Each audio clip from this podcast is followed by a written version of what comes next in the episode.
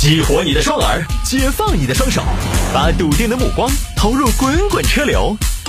给我一个槽点，我可以吐槽整个地球仪。微言大义，换种方式纵横网络江湖。欢迎各位继续回到今天的微言大义。前面说了一下车啊，就有听众朋友在说，泰哥最近发现有那种禁止鸣笛的，而且被抓拍马上放出来这种，我就没搞懂他是咋个辨别出是哪个车打的喇叭呢？这个恰好几年前我看到过，其实前几年就在提，但是好像呢，最近我身边人还真有人收到了这样的违违章的这个罚单。直接幺二幺二三直接发到他的平台上了啊！你有这么一个禁止鸣笛的，好像是罚五十块钱吧？啊，不扣分儿，就这么一个事情。所以现在大家城里边不要乱按喇叭了，真的是可以拍到的。那这个怎么拍到的呢？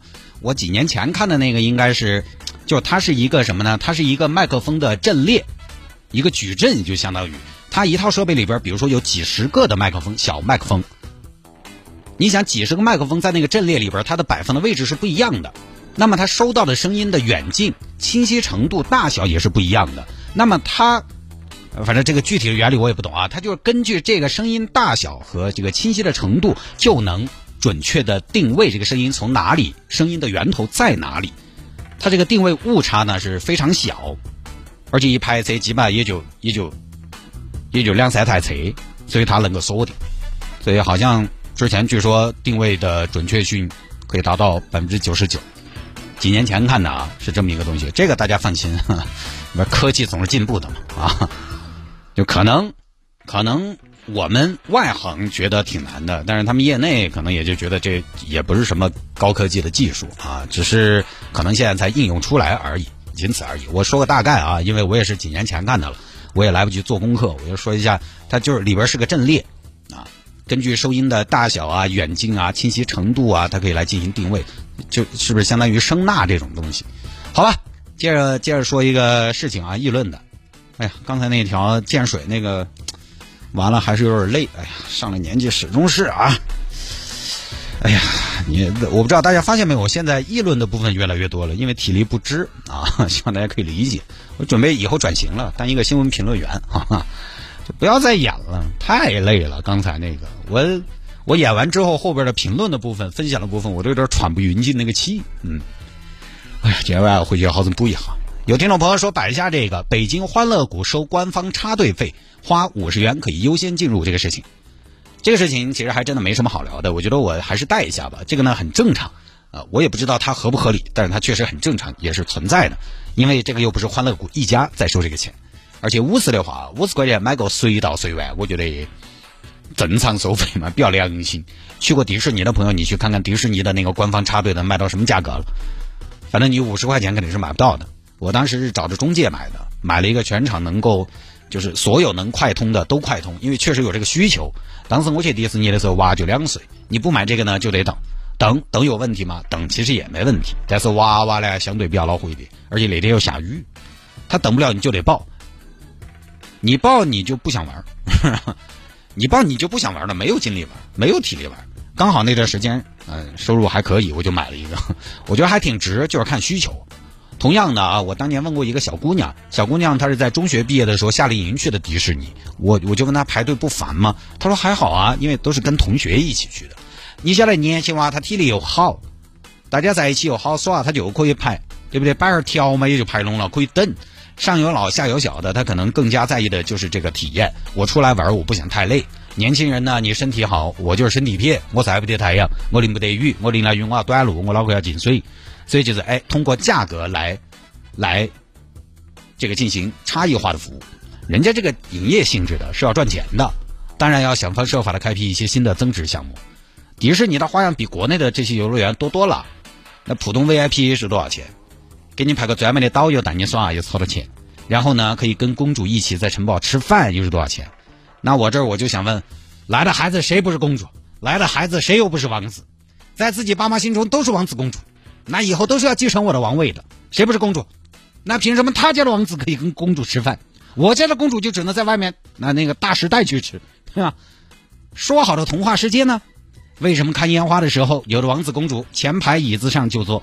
端端正正的、体体面面。为什么有的王子公主坐的坐的是草坪底下垫的报纸，有的王子公主甚至还爬到树上在看？哼，是泰山吗？那个系列的吗？你想想那个画面是不是还是有差异啊？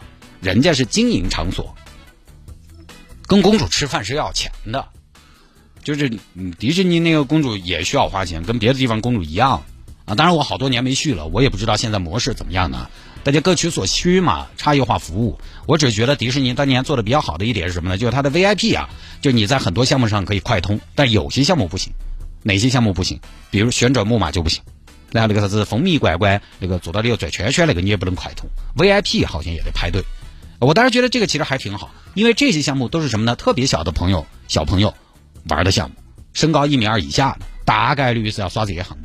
我觉得他还是考虑了个比较基本的，就是不要给太小的孩子一种啊有钱能使鬼推磨的感觉，对吧？这些项目你就得硬排，我觉得这个还可以，我们就啰嗦了。我觉得五十元买个随到随玩呢，也不算太贵，尤其暑假。但是问题来了，因为五十元不贵，所以有没有可能大家都买？大家都买了，干脆大家又都来排起。迪士尼那个也是啊，即便你是买的 VIP 走快速通道，你也不用走普通通道了，但是你在快速通道也还是要稍微排一下。但这个主要还是暑假，暑假期间呢人比较多。其实欢乐谷这个地方呢，你平时去，说实话没什么人，至少成都欢乐谷你平时去人不算多嘛。有一次我去，哎呀，里边凄凉的，也就暑假旺季有这个需求。一般在一个园区里面，也不是每个项目都需要快通，也就一些大项目排队人多一点。只要你一凑风，其实问题也不是很大。当然，我们从经营的角度来说，反正世界上很多乐园都这么干，但是呢，都这么干不代表它合理，合理不一定合情。这是什么意思？我来说一下我的观点。我的观点是这样的，我觉得这个不是很合理。哼 我前面你看一直都在帮他们说话，但是捋一下这个逻辑啊。就是什么呢？有一点很重要，我觉得这点是原则性的问题。就是我在这儿多花钱，应该什么呢？应该买到的是什么？我在这儿多花钱，应该买到的是更好的服务，对吧？这个没毛病。但是我不多花钱，我应该买到的是什么？我应该买到的是本来就该我的服务。我不希望你给我更好的服务，但是我不多花钱，我应该买到就是该我的服务，没毛病吧？就比如说我买车。我加钱加配置，你应该给我一台配置更好的车。我不加装按原车价卖，你也要给我一台原厂配置的车嘛？这个大家都忍嘛。但是现在他这种收费呢，就感觉是这样的，就是我多花钱，你给我加配置，但这个配置呢？是从没加钱的车主那儿薅下来的一个配置，装到我的车上给我加装，多花钱应该更好，花原本的钱应该享受原本的产品或者服务。但这个官方插队的问题就在这儿，我多花钱，我享受到了更好的服务了，我提前做了是，但是我没有多花钱，我的体验是降低了的，因为有人多花钱插我的队，本来就该我了，结果是他，但是我又花了我该花的钱，我原本应该享受的是正常游玩的时长。被你们这个官方插队拉长了，体验度就降低了，那我就没享受到原本应有的体验。这个我觉得好像这个逻辑这么一说，是不是没那么正确了？你可以多花钱，有多花钱的优待，同时你还不能略带没多花钱的。多花钱的人的优待，确实道理上来说，肯定不应该从没花钱的人那儿拿来。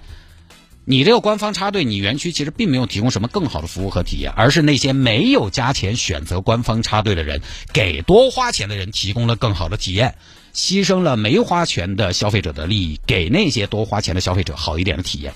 队是人家排，让是人家让，钱是你在收，你这么营业，大家是不是觉得，哎，好像是不是很合理？所以我去迪士尼，我看到快通明码标价，我还想了一下。